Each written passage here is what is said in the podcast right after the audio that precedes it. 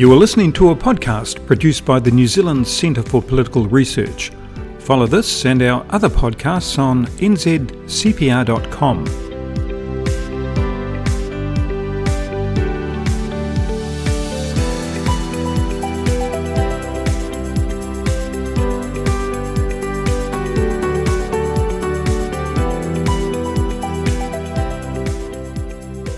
Welcome to our podcast for the 25th of May 2023, presented by Dr. Muriel Newman.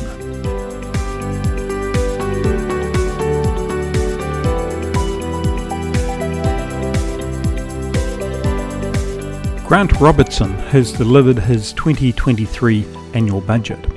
This year's budget was more about words than figures. It was an election year budget the Labour Party's speeches were about success and sound economic management. That's despite its failure in virtually every area of governance. The Prime Minister said it was a great budget for Kiwi families. But Kiwi families gained very little from the budget. They are facing a tsunami of serious problems that the government says only it can fix. But is the government creating the problems? Is the biggest problem facing ordinary Kiwis the Labour government itself. Here's Muriel Newman. In days gone by, government budgets used to be memorable affairs. Crowded around the radio or telly, it was excise tax changes that exercised most Kiwis the most, with some even making a mad dash to try to beat the midnight price rises. Nowadays, budgets are more about the narrative and less about the numbers. Getting the narrative right is something the Labour Party understands only too well, as former Labour Cabinet Minister Richard Prebble explains. Quote, it was 1981. I was on the campaign committee. We did a party poll and found the electorate thought that Labour had no positive practical solutions. The Labour Party's policy machinery takes months and the election was only six months away. So, what to do? I instructed every MP to include in every speech and radio and television appearance the statement Labour has positive practical solutions. There were prizes for MPs who managed to get the line onto the TV news. Heaven help an MP who gave a speech in Parliament, no matter what the topic, who did not include the line. We changed not one policy. We polled three months later and asked, What is a good thing about Labour? Even a majority of national voters said that Labour had some positive practical solutions. End quote. These days, Labour employs an army of public relations advisors and communication experts to poll continuously and run endless focus groups to ensure hot button issues are identified and messages shaped to resonate with voters. So it's really no surprise to find Labour is running a narrative of success and sound economic management, despite its abject failure in virtually every area of governance. Before we examine Budget 2023 and what the Prime Minister told Parliament, it's interesting to reflect on exactly who might be the target of Labour's narrative. After Labour swept into power in 2020, it was widely acknowledged that their majority was due to some 400,000 national supporters switching sides to vote for Jacinda Ardern. National's challenge has been to win back those voters, and their steady increase in the polls shows they've gone some way to achieving that. By using the Herald's poll of polls, political commentator Matthew Hooton has calculated that for Chris Hipkins to win the election with the support of only the Greens and not the Radical Maori Party, he needs to regain just 35,000 of those voters from National. Matthew believes Labour's budget was designed with those mainly women swing voters in mind Hence, 20 hours of free early childhood education for two year olds, free bus rides for primary school children and half price for secondary and tertiary students, and free prescriptions. In examining what the Prime Minister said in the budget debate, it's interesting to note that not once did he use Aotearoa, and he kept well clear of the Maori issue and focused on Middle New Zealand. He said, quote, This is a great day for New Zealanders. It's a great budget for Kiwi families. In a cost of living crisis, New Zealanders know they can trust this government to have their backs and to work to ease the pressure they face, because that's exactly what we've done today. We know that families are under the pump at the moment. They are feeling the pressure. We know that household budgets are stretched, and the answer to that needed to be a budget that is going to support families, not just now, but also into the future one that lays the foundations for a better future for New Zealand, because that is what this budget does. This budget unashamedly is about balance. It's a proudly Labour budget about making targeted and affordable investments in the cost of living and providing relief for New Zealanders who are needing that. And it's also about making sure the future can be better. End quote. Let's unpick what he said. Firstly, Chris Hipkins failed to acknowledge that it's been Labour's profligate spending that fuelled inflation in the first place and triggered the cost of living crisis that's forced the Reserve Bank to increase interest rates. Nor did he acknowledge that at a time when New Zealand families are having to tighten their belts, he's just authorised another massive spending spree funded by debt. Under Labour, government spending has exploded from 76 billion in 2017 when they took office to 137 billion by June next year. As a result, the government's books are sinking further into the red. Net government debt is projected to increase from 59 billion or 20% of the economy in 2017 to 179 billion or 43% next year. This blowout in debt caught economists by surprise. Net debt for the 2027 year is now projected to be $21 billion higher than predicted less than six months ago in the December half year economic and fiscal update. Some of Labour's budget spending promises are bizarre. Chris Hipkins made a big deal of scrapping the $5 prescription co charge. The cost is expected to be $600 million over four years. He said, quote, Our government recognises that when times are tough, making sure Kiwis can access the health care they need is one of the most important things that a government can do. And that's exactly what we're doing.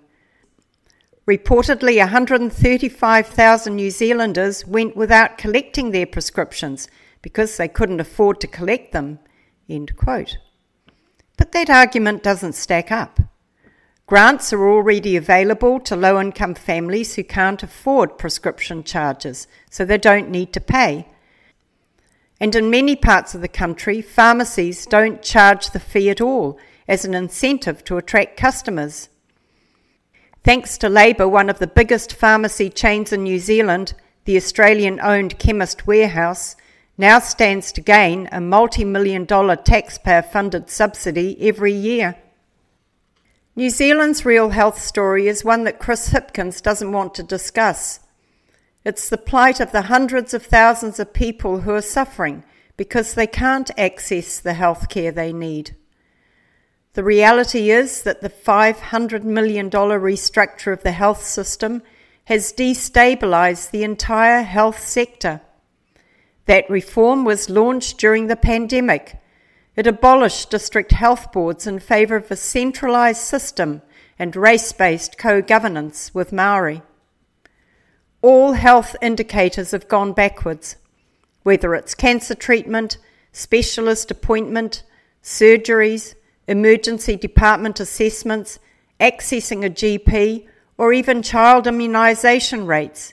Everything is in decline. And when the shortage of doctors, nurses, medical specialists, and GPs is factored in, New Zealand's health system is failing to deliver critical health care and is costing lives. Yet, in response to this health crisis, Labour's cut next year's funding by almost a billion dollars from 29.527 billion in 2023 to 28.653 billion in 2024. In his budget speech, Chris Hipkins claimed his policies to address the cost of living crisis were targeted, but that too is a nonsense. None of the budget's main cost of living policies are targeted specifically to families in need. They're all available to all families. So, why didn't Labour simply target the $5 prescription charge subsidy to community service card holders? The answer is probably that the 35,000 voters that Labour's attempting to win over from National are not community service card holders. This week's NZCPR guest commentator, economic analyst Frank Newman, points out yet another misrepresentation by the Prime Minister in his budget speech. Quote, the Prime Minister said his government had focused on creating the conditions for a growing economy, but there's nothing in the budget that substantiates that rhetoric. He seems to forget that governments consume wealth, they don't create it. The best way for a government to grow the economy is to create an environment that inspires and encourages others to grow their businesses and then get out of the way. Frank then adds, quote, that may be too much of an attitude change for socialist politicians who are doing very well out of growing dependency and squeezing those who've done well for themselves. End quote. In the budget debate, the Prime Minister said, On this side of the House, we believe that if you work hard, you should be able to get ahead.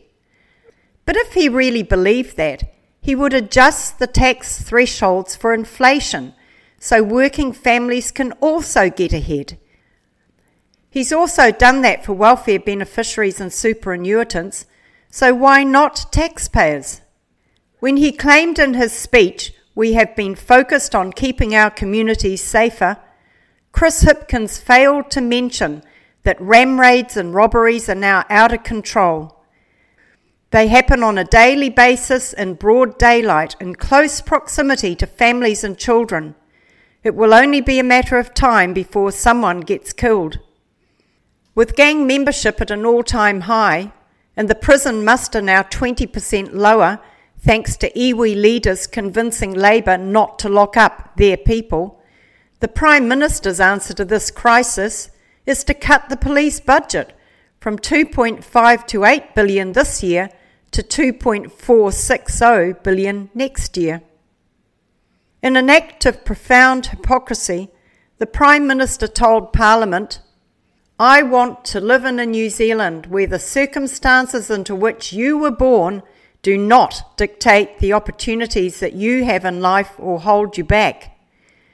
He then proudly announced $825 million of new spending for those who were born Maori, 200 million to build and repair homes for Maori, 34 million for 2 years of Kapahaka, so it matches the combined funding of the symphony orchestra and the Royal New Zealand Ballet.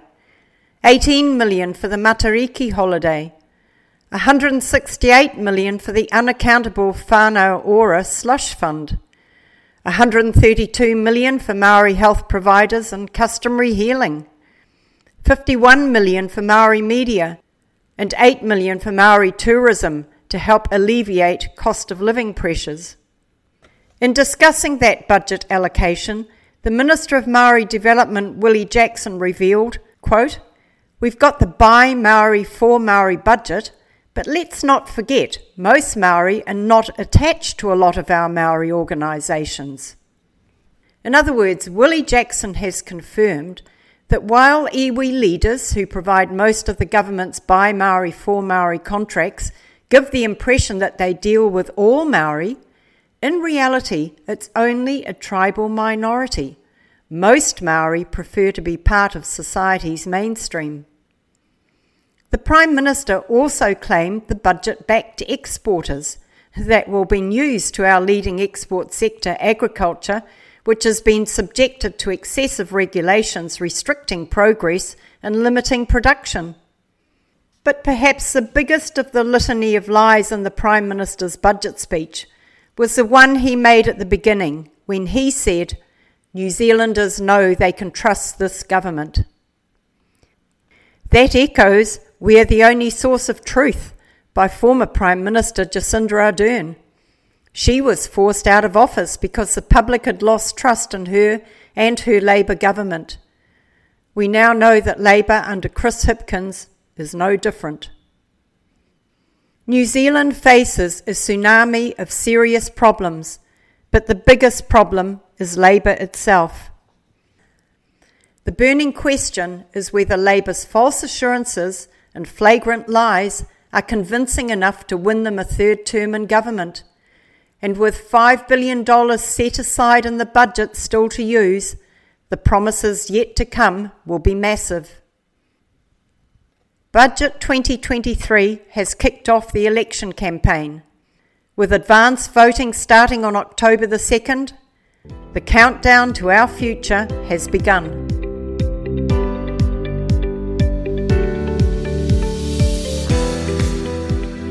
That's it for this week.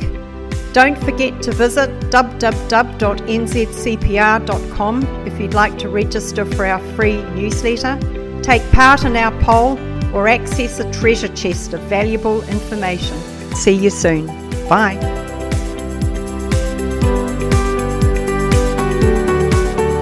This podcast has been brought to you by NZ CPR Media.